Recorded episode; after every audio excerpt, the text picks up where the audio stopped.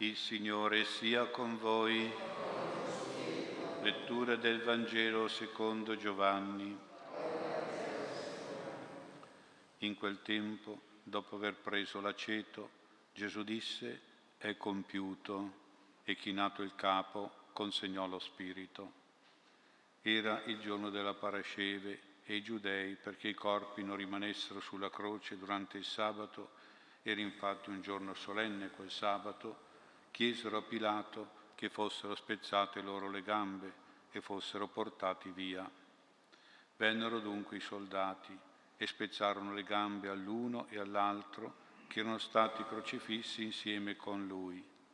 Venuti però da Gesù e vedendo che era già morto, non gli spezzarono le gambe, ma uno dei soldati con una lancia gli colpì il fianco e subito ne uscì sangue ed acqua. Chi ha visto ne dà testimonianza e la sua testimonianza è vera. Egli sa che dice il vero perché anche voi crediate. Parola del Signore.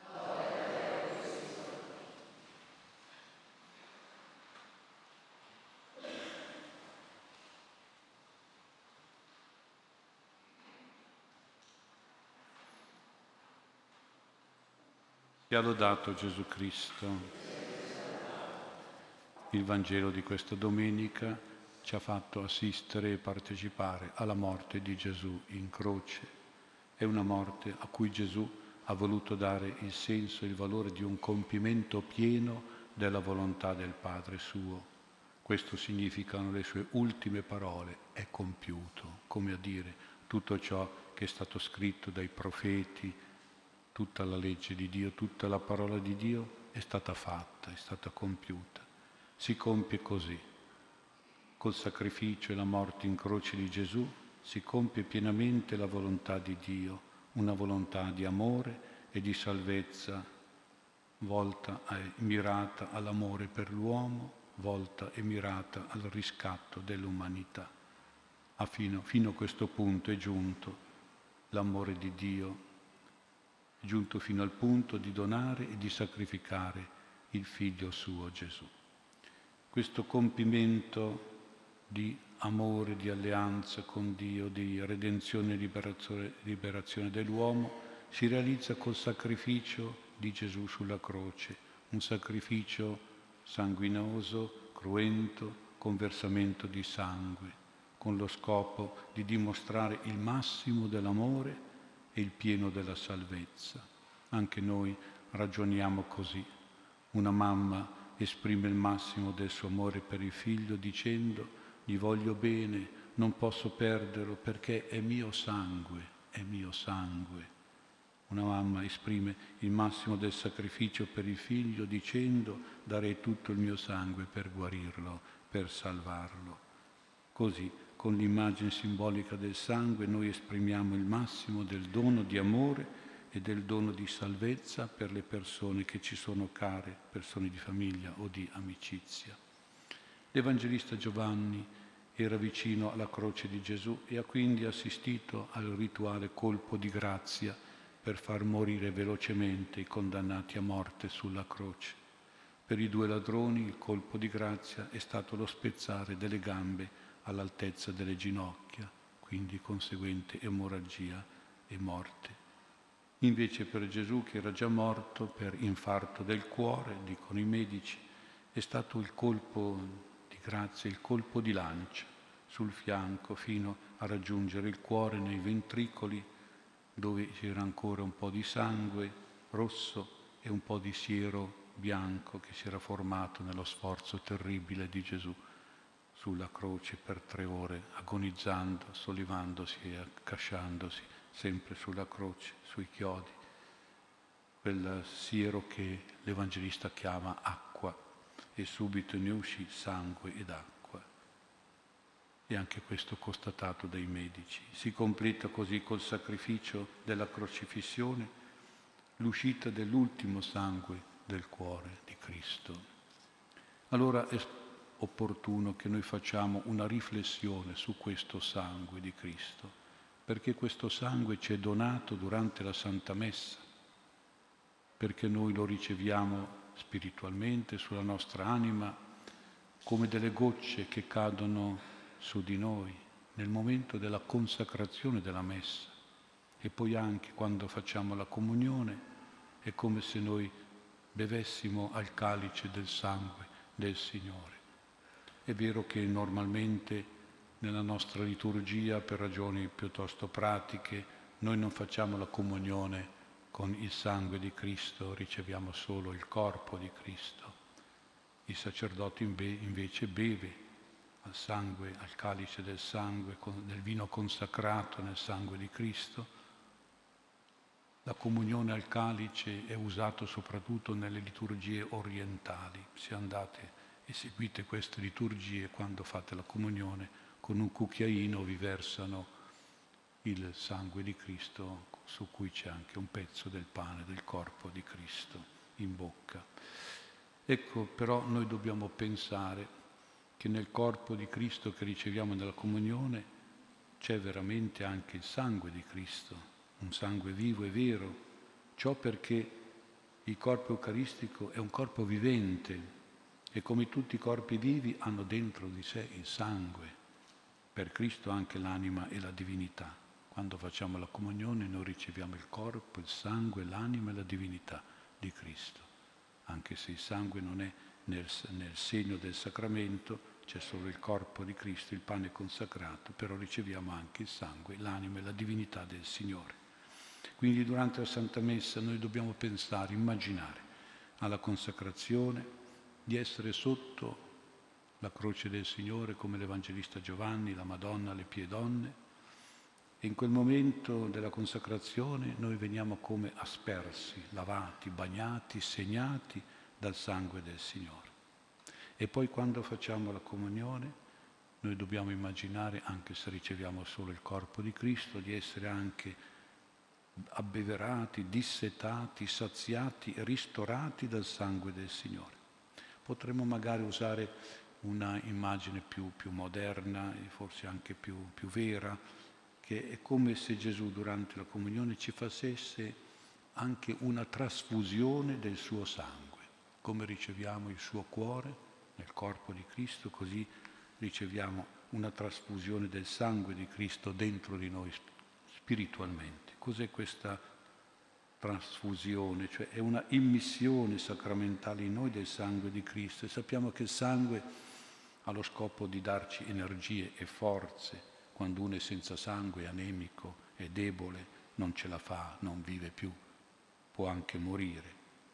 E poi ancora ricevendo il sangue di Cristo, questa trasfusione sacramentale, questo sangue ci rende fratelli, fratelli di sangue col Signore Gesù e quindi realizza questo sangue una comunione di vita, di santità, di sentimenti col Signore e anche potremmo pensare che questa trasfusione spirituale potrebbe essere per noi un salvavita, come certe trasfusioni in sala operatoria, salvezza della vita spirituale dalla morte del peccato, del peccato mortale. Ecco dunque la teologia cristiana, la devozione cattolica si è sviluppata di più sul corpo di Cristo, ma questo è un po' naturale, ma anche il sangue di Cristo è stato oggetto di studio, di meditazione, di devozione, soprattutto nel secolo XVIII sotto l'impulso di grandi santi, per esempio ricordiamo San Gaspare del Bufalo, il fondatore dei missionari del preziosissimo sangue. Forse qualcuno di voi riceve la rivista di questi missionari a casa sua. E anche il suo discepolo, il venerabile Giovanni Merlini, ma grandi papi hanno diffuso la devozione, la festa, hanno istituito la festa solenne del sangue preziosissimo di Cristo, hanno diffuso la devozione al sangue del Signore, penso a Pio IX, Pio X, Pio XI e da ultimo anche il Papa, nostro Papa San Paolo VI. A cosa si riferisce questo devozione al preziosissimo sangue, secondo la tradizione, quando il centurione romano ha colpito con la lancia il costato di Cristo, il sangue e l'acqua che sono scaturiti hanno bagnato un lembo del suo mantello militare. Questo centurione, una volta convertito al cristianesimo, ha tagliato dal mantello questo prezioso lembo con il sangue, l'acqua del cuore di Cristo e l'ha custodito. E poi attraverso le crociate questa reliquia, come altre, sono state tramandate di generazione in generazione fino a quando una famiglia nobile di Roma nel 1708 ha fatto dono alla chiesa di San Nicola in carcere a Roma di questa reliquia dove è ancora oggi custodita e onorata. Ora vediamo di capire il senso, il valore del sangue eucaristico di Cristo che noi riceviamo durante la comunione, cerchiamo di capire le grazie che durante la messa riceviamo dal sangue del Signore e ci chiediamo perché si chiama preziosissimo, non solo prezioso, ma preziosissimo sangue di Cristo. Vuol dire che il sangue di Gesù ha un valore, ha un costo, un prezzo altissimo, infinito, grandissimo e con questo sangue noi potremmo acquistare, comperare se volete, ottenere tante grazie di Dio, dalle più grandi alle più piccole, proprio confidando e portando al Signore il sangue di Gesù. E vuol dire che anche il sangue di Gesù ha comportato un grande sacrificio, il sacrificio della vita del Signore, una sofferenza, uno sforzo enorme da parte di Gesù per dimostrare che ci ama e che ci vuole salvare. E poi anche vuol dire che il sangue di Gesù è indispensabile, è necessario, è utile, essenziale per la nostra vita spirituale, per la nostra salvezza deduciamo questi messaggi anche dai libri di preghiera. C'è per esempio il libro Pregate, pregate, pregate, che penso molti di voi hanno, dove c'è proprio un settore dedicato alle preghiere al preziosissimo sangue di Gesù. Purtroppo sono un po' dimenticate, trascurate queste preghiere, ma hanno un valore altissimo, hanno un significato profondissimo, importantissimo in queste pagine c'è consacrazione al sangue di Gesù, c'è offerta, coroncina, litanie, invocazioni giaculatorie. Forse dovremmo usarle di più queste preghiere, anche per capire quante grazie il Signore ci fa attraverso il suo sangue prezioso tutte le volte che veniamo alla messa. Allora vediamo però di capire fondamentalmente quelle che sono le grazie di base, quelle più importanti, fondamentali che sono proprio nella formula della consacrazione del sangue di Cristo, che a volte noi sentiamo senza capirla, senza approfondirla. E sono due le grazie, la grazia dell'alleanza e la grazia della salvezza. Anzitutto la grazia dell'alleanza, alleanza con Dio. Nelle parole della consacrazione del sangue noi diciamo che il sangue di Gesù è sparso, è effuso, è uscito dalle sue piaghe, dal suo cuore per la nuova ed eterna alleanza. L'alleanza che cos'è? È una parola antica, è una parola positiva, molto simile alla parola amore, ma molto più ricca di contenuti. Diciamo che la, parola, la traduzione alleanza con amore indica il cuore, ma poi nella parola alleanza ci sono tante altre cose, tante altre grazie. Il sangue di Gesù realizza l'alleanza tra noi e il Padre e Dio nel senso di una, realizzare un'amicizia profondissima, una figliolanza nostra e una paternità di Dio, realizza la pace tra noi e Dio, la comunione con Dio come una parentela di sangue, come un legame di fraternità, fratellanza, di solidarietà, realizza una relizione che per noi è protezione e difesa del sangue del Signore e anche però indica la sovranità da parte di Dio e anche la dipendenza e l'ubbidienza da parte nostra, indica un vincolo di fedeltà alle promesse di bene che Dio fa a noi e nello stesso tempo indica il nostro aderire a un patto, a un accordo di seguire le leggi del Signore, le norme e gli impegni del Signore. E con il sangue dell'alleanza nuova ed eterna contiene e trasmette tutto questo ben di Dio spirituale, un ben di Dio di amore chiamato alleanza. La seconda grazia fondamentale del sangue preziosissimo di Cristo è la salvezza o la redenzione, che vuol dire liberazione, o come dice la formula della consacrazione, la remissione dei peccati. Questo sangue versato per voi e per molti in remissione dei peccati.